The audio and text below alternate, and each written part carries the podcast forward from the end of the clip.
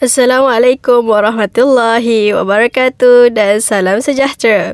Usi Podcast bersama saya Asma Nusaibah binti Jasmi dari Nadi Sastra Islam, Fakulti Pengajian Bahasa Utama. Para pendengar tercinta, Sarjana Muda Bahasa Arab dan Kesusataraan Islam merupakan program pertama yang ditawarkan oleh Fakulti Pengajian Utama. Dalam fakulti kami, terdapat empat program yang ditawarkan Antaranya ialah Sarjana Muda Bahasa Arab dan Komunikasi, Sarjana Muda Bahasa Inggeris dan Perdagangan dan Sarjana Muda Pendidikan Islam. Okay, jadi untuk pengetahuan semua, program kami ialah merupakan program baru yang ditawarkan dalam Fakulti Pengajian Bahasa Utama. Program ini ditawarkan sejak tahun 2019 lagi dan saya merupakan batch kedua untuk program ini. Okey, untuk pengetahuan semua juga, Sembaki iaitu Sarjana Muda Bahasa Arab dan Kesusataraan Islam ini telah memiliki empat batch berdasarkan pengambilan Sarjana Muda bulan Oktober 2022 baru-baru ini. Alhamdulillah, kita telah pun mencecah dekat 500 pelajar. Okey, baiklah kita terus kepada silibus apa yang kami belajar dalam sembaki ni. Jadi saya akan terangkanlah satu persatu. Saya mulakan dengan silibus dalam sembaki ni. Untuk sembaki kita ada 8 semester. Okay, jadi saya mulakan dengan semester pertama. Okay, untuk semester pertama, subjek wajib program dalam pengkhususan bahasa Arab, kami ada belajar Nahu Qurani, iaitu sinteks yang berbentuk contoh-contoh daripada ayat Al-Quran. Pada peringkat permulaan, uh, Nahu Quran ni dia lebih kepada fokus topik Nahu di dalam pembahagian marfu'at. Jadi uh, marfu'at ni ialah sebahagian daripada kalimat-kalimat yang dihukumkan sebagai contoh seperti fa'il, naik fa'il, mubtada, khabar. Okay, uh, jadi uh, sesiapa yang berkemahiran dalam bahasa Arab dia tahulah istilah-istilah tersebut. Contoh fa'il itu pelaku dalam struktur ayat. Okay, dalam subjek ini, kami ditekankan untuk belajar Arab yang di mana Arab itu ialah salah satu metod ataupun kaedah untuk kita dapat ketahui peranan-peranan uh, sesuatu perkataan dalam ayat-ayat tertentu. Kemudian, penyusunan ayat di dalam bahasa Arab sudah pun ada kaedah-kaedah dia. Namun begitu, uh, kalau kita nak hafal kaedah atau formula tersebut, pastinya ada sangat panjang lah kan disebabkan kaedah-kaedah itu dari ayat yang mendata. Jadi, apa yang ada dalam sembaki ni untuk memudahkan kami menghafal formula ataupun kaedah-kaedah tersebut, kami diminta untuk hafal Matan Alfiah Ibn Malik. Ha, kami ada hafal Matan Alfiah Ibn Malik untuk pembahagian marfu'an saja dan kami ada beberapa hafal yang basic lah di dalam pembahagian marfu'an. Kemudian syarahan pada matan tersebut kami gunakan syarah Alfiah Ibn Malik karangan Syekh Muhammad bin Saleh Al-Uthaymin.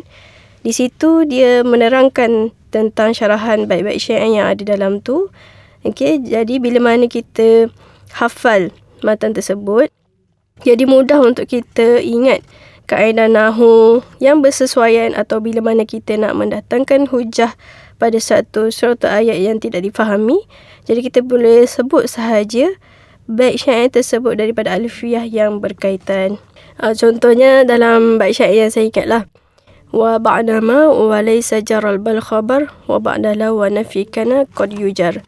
Jadi contoh yang saya berikan ni ialah dia menekankan ba'dama selepas ma iaitu manafi yang berperanan seperti kana dia akan bertemu khabar dia dengan jarul bal khabar. Dia akan jar dengan huruf ba. Ha, itu antara contohnya lah untuk uh, pendedahan kepada yang belajar bahasa Arab insyaAllah. Okay, kemudian kajian ataupun assignment yang diberikan kepada kami, uh, dia lebih memberi fokus kepada pencarian kalimat-kalimat marfu'at yang ada dalam ayat Al-Quran, hadis dan juga syair yang dipilih. Kemudian, okay, untuk assignment kajian kami, assignment kami more kepada ataupun lebih kepada pencarian perkataan marfu' adalah ayat Al-Quran dan juga hadis dan satu lagi syair. Syair Arab yang uh, daripada jahiliah lah. Okay. Jadi uh, selepas kami mengeluarkan perkataan-perkataan tersebut daripada tiga teks nas Al-Quran, hadis dan syair tersebut, kami akan uh, buat i'rab kalimat-kalimat itu dan juga membuat analisis dapatan daripada pencarian kalimat marfu'at tersebut. Kemudiannya, kami akan uh, nyatakanlah berapa bilangan fa'il yang ada dalam ayat Al-Quran itu dan berapa bilangan fa'il ataupun ayat fa'il. Semua marfu'at yang ada dalam hadis, uh, ayat Al-Quran dan juga syair. Dan kemudiannya, selain daripada subjek Nahu yang ditawarkan dalam program kami pada semester 1, kami juga ada belajar sorof iaitu morfologi dan kitab yang kami gunakan ialah As-Sorof At-Ta'limi.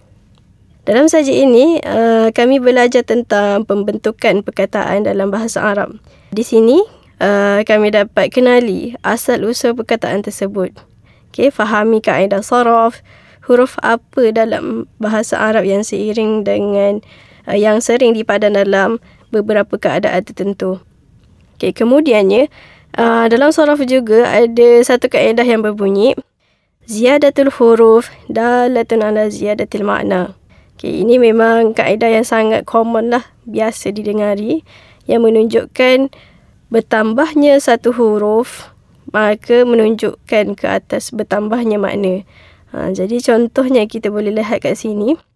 Huruf dalam bahasa Arab paling sedikit ialah tiga huruf dan juga huruf yang paling banyak dalam bahasa Arab dalam satu kalimat ialah sebanyak enam huruf. Jadi, penambahan huruf mampu memberi kesan kepada penambahan makna. Contohnya, saya boleh berikan ialah karoma. Contohnya karoma dengan maksud mulia. Tapi sekiranya ada penambahan satu huruf, contohnya akroma, dia akan memberi maksud memuliakan. Ha, beza kan? Karoma mulia, akroma memuliakan. Kemudian, untuk subjek sarf ini juga, kami juga ada hafal mata alfiah lagi. Namun, pembahagian ni ialah pada pembahagian sarf lah. Okay, seperti yang sedia maklum, matan alfiah ni dia mengandungi dua pengetahuan, dua ilmu yang terhimpun dalam uh, baik-baik syair tersebut. Iaitu pada awalnya dia menceritakan tentang apa ni kaedah-kaedah nahum.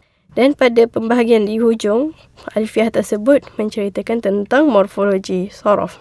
Cumanya pada peringkat uh, semester satu ini, subjek sorof dia lebih fokus tentang fa'al, iaitu kata perbuatan pada semester yang seterusnya baru kita masuk kepada isim iaitu kata nama lah. Kemudian, kajian atau assignment untuk subjek ini adalah uh, lebih kepada pencarian perkataan perbuatan. Okay, uh, di situ kami akan keluarkan kalimat-kalimat atau perkataan-perkataan perbuatan untuk dianalisis dan kami buat huraian melalui dapatan kajian tersebut. Jadi kedua-dua subjek ni adalah subjek utama untuk semester satu. InsyaAllah untuk episod yang seterusnya kita akan bincangkan tentang subjek semester dua.